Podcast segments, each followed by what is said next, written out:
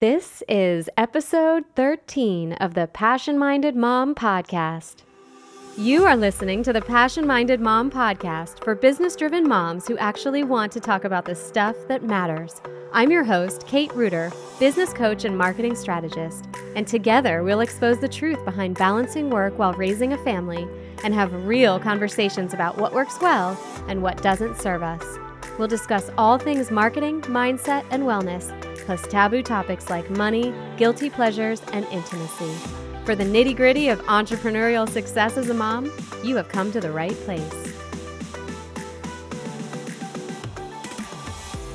Welcome back, ladies. I hope you all are doing great. I'm doing pretty well. I'm a little tired today, but I've been working my brain hard. I've been putting some new things in place, and that's been pretty exciting. I spent an insane amount of time the last few days getting back on track and playing catch up and tackling my calendar to support the new things I want to achieve this year and even into next year. And I just did some serious work on streamlining my bookkeeping. As much as bookkeeping sucks, I don't know how you accountants do it. This was something I had been neglecting since before COVID hit, and I decided to change that and get caught up. So I'm feeling very streamlined right now and ready to take a bunch of action. Bookkeeping sounds awful, right? But I'm pretty passionate these days about getting a handle on your finances and becoming financially empowered. I talk to my clients about this all the time because I learned some really good lessons going through divorce and all my failure as an entrepreneur, which we're going to talk about in a second. It's amazing what you can learn about your business by going through the process of organizing your financials. It's really good stuff. So while it's tedious, a little frustrating, it took a long time, and I didn't have all the answers going into it, I figured it out. So some really good stuff happening. And this is a special month. It's Mental Health Awareness Month as well as Melanoma Awareness Month, which I had seven years ago, as many of you know. And because it's life-threatening, if I hadn't caught it when I did, I would likely not be alive today. I talk about that journey more in last week's episode. So this month is always kind of an interesting month for me as I think back on that experience and obviously have a lot of gratitude for still being alive.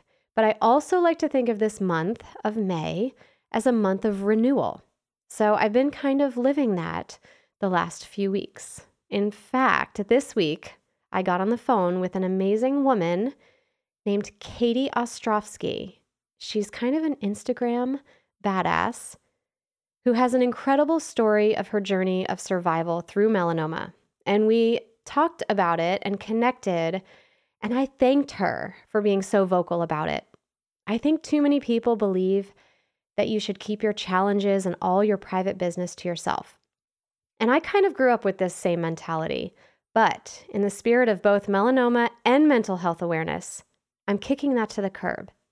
I think it's so important to reach out and connect with others and get that support around your struggles.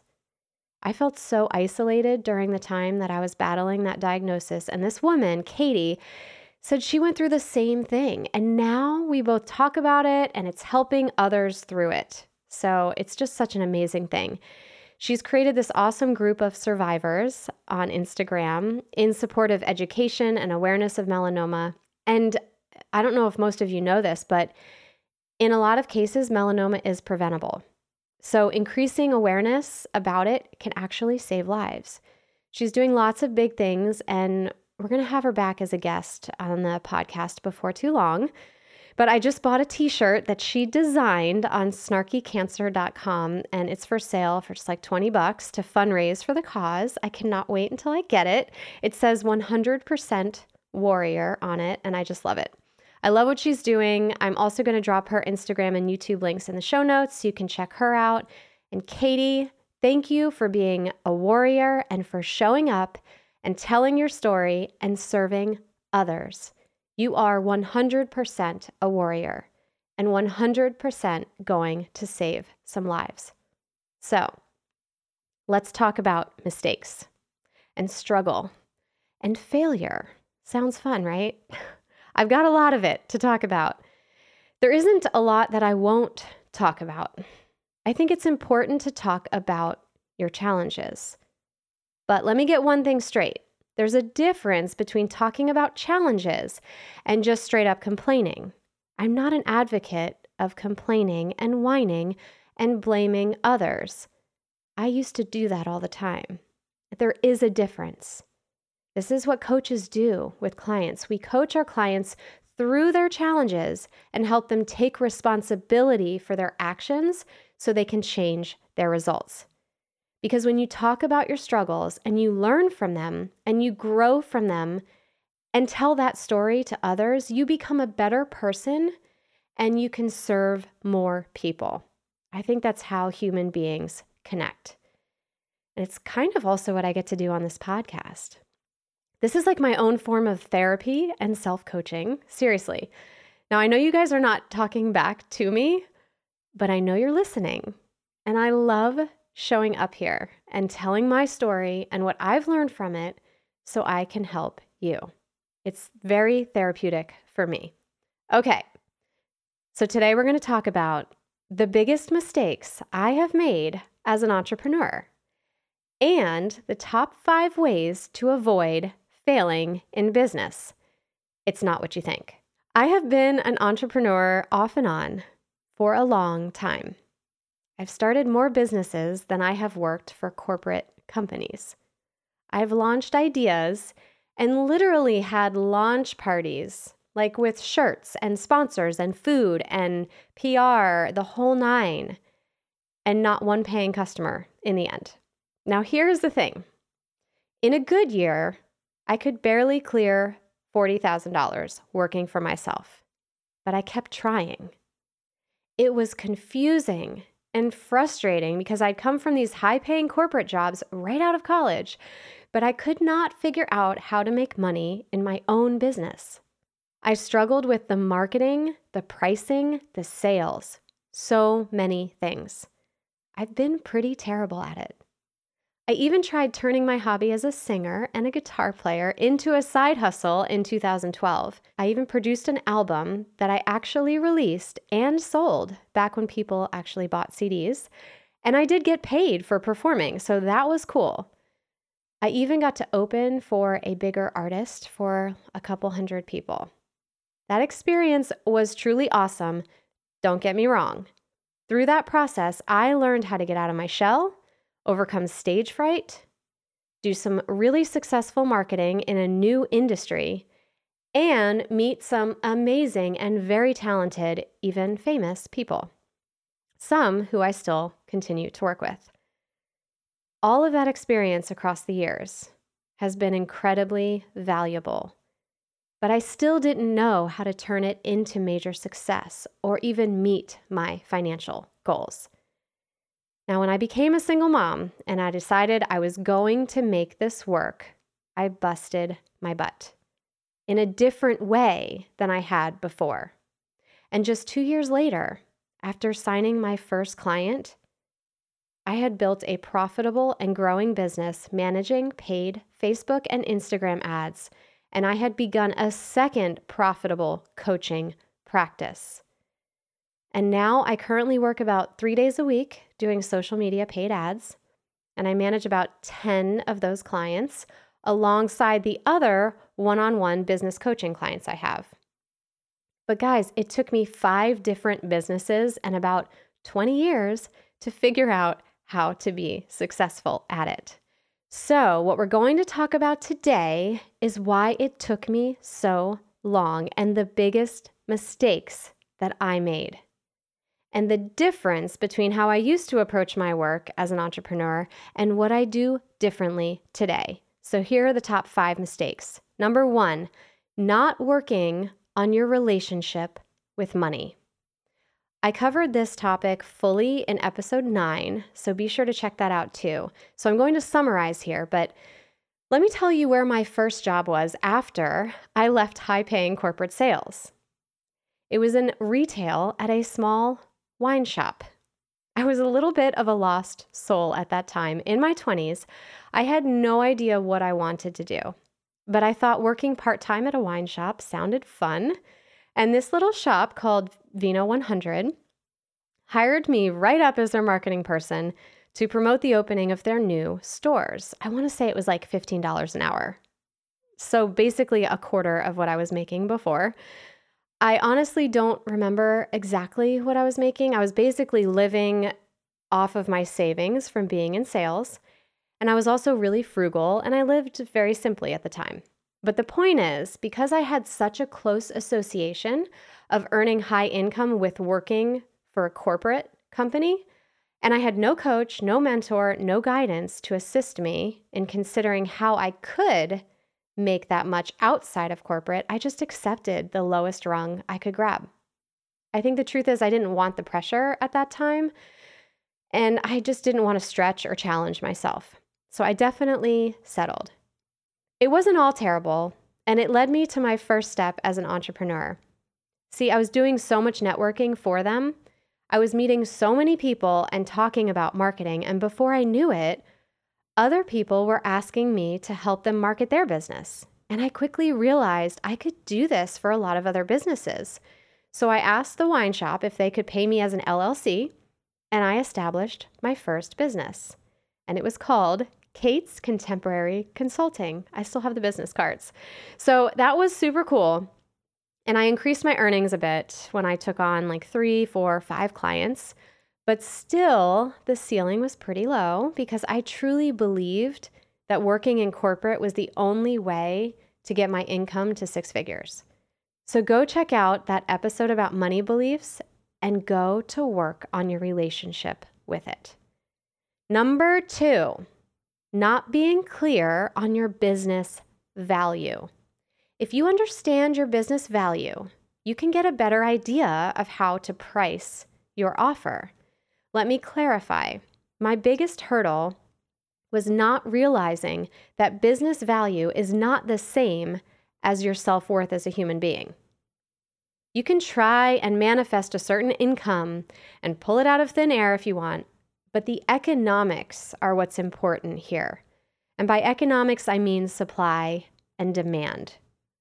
I had no idea where to start with this in two thousand six. Being an entrepreneur was so new to me, and I was grasping at straws. So you're going to have to do some research here, make some decisions, and try some things out to nail this one. These are not easy decisions to make for a lot of people, and the mistake that most make is they base it on their sense of self-worth.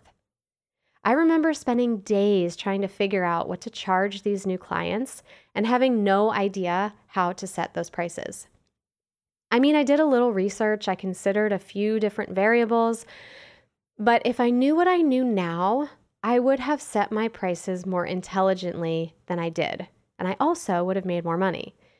You're going to have to sell your offer to others, likely lots of other people, and do that work, and then deliver the value, and fail, and then get back up and deliver more value. When more clients are asking for your help than you can actually help, then you raise your prices. But you have to get out there and do that work to get clear on that value.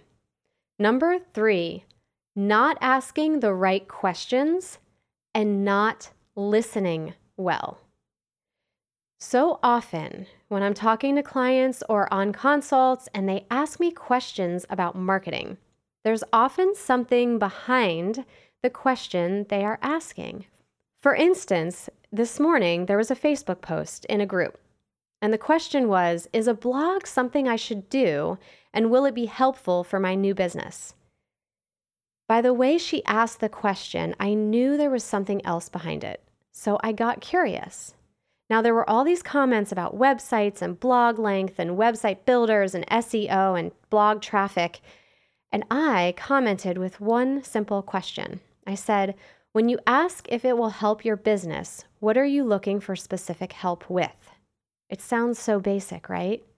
But the answer was that she was doing research to understand if there was a demand in her market so that she could get funding from the government. The value I then provided up front, in this case, to this potential client was not anything to do with how to write a blog or whether she should start a blog.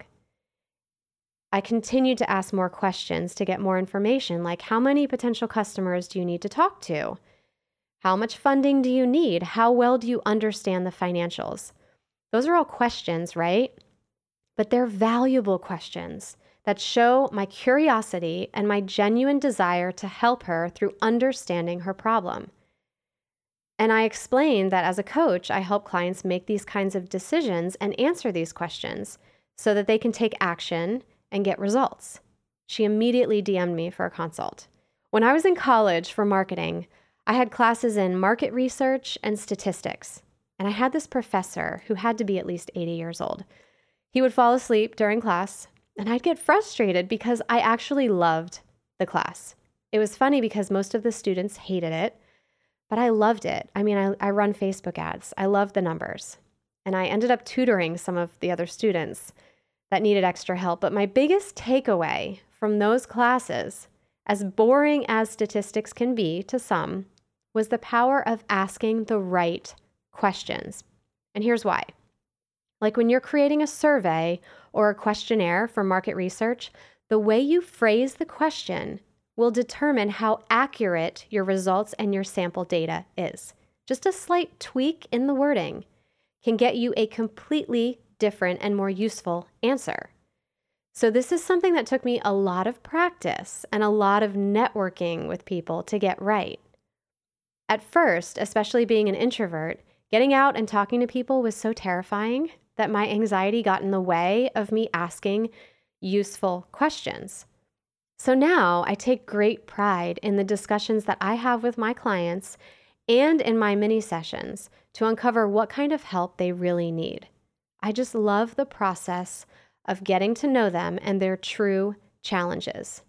And I do this through asking the right, powerful questions and listening. Number four, not having a plan and being willing to fail at that plan. It was the fear of failure that kept me in a box in my own business. There were so many people that cautioned me about leaving corporate and about going out on my own. Very few people commended me for it until years later. It could be argued that I still don't really get approval from all of those around me. But if you let the caution and fear and warnings about the risks of going into business for yourself get into your head, it's a long way out. Surround yourself with people who are doing the things, who are taking the risks, and who are succeeding. Learn from them. Plan for your own success and take responsibility for your plan. Take responsibility for your results and know that you have the power to change them. You've got to be willing to make mistakes and fail, though. And I know some of you are saying, isn't this about how not to fail? This is the point. My fear of failure kept me from going after bigger results. It kept me safe, or so I thought. Our brains are designed to keep us safe and in our cave. If there's a risk of failure or rejection, your brain will find every reason to tell you not to do it. You have to be willing to fail, to make mistakes, to be humiliated, to be vulnerable, to be scolded, to be challenged, in order to ensure that your business doesn't fail. What has made me successful in business after all these years is that I've learned from the risks I've taken, and now I understand that I have to keep taking bigger ones, even if the fear of failure is still there, because I will continue to learn from those too. So I work those risks into my plan. I take responsibility for the plan, and I get uncomfortable knowing I could fail, knowing I can get rejected. Make your plan, take risks, and be willing to fail. Number five, not investing in yourself. This is a big mistake that took me the longest to learn. And I just want to say, this is such an amazing time to be an entrepreneur. We have access to pretty much anything, any help that we want. And the ability for us to create anything in our lives is just phenomenal. And there are some really amazing coaches out there. Between social media and Facebook ads and coaches, you've got everything you need to take action. I know sometimes we need an extra push to get over the hump. I did. I remember when I first started, I was looking for a mentor, for help, and it was hard to find. I still can't believe that no one was coming up to me and shaking me like, I can help you. Facebook groups didn't exist then. It wasn't easy to find coaches like it is today. You have so many options. I learned these lessons mostly myself, the hard way. And I think that's why, as soon as I started investing in myself and in coaching, it rapidly accelerated my growth. I had been ready to do the work, but having the guidance of a coach just accelerated it for sure.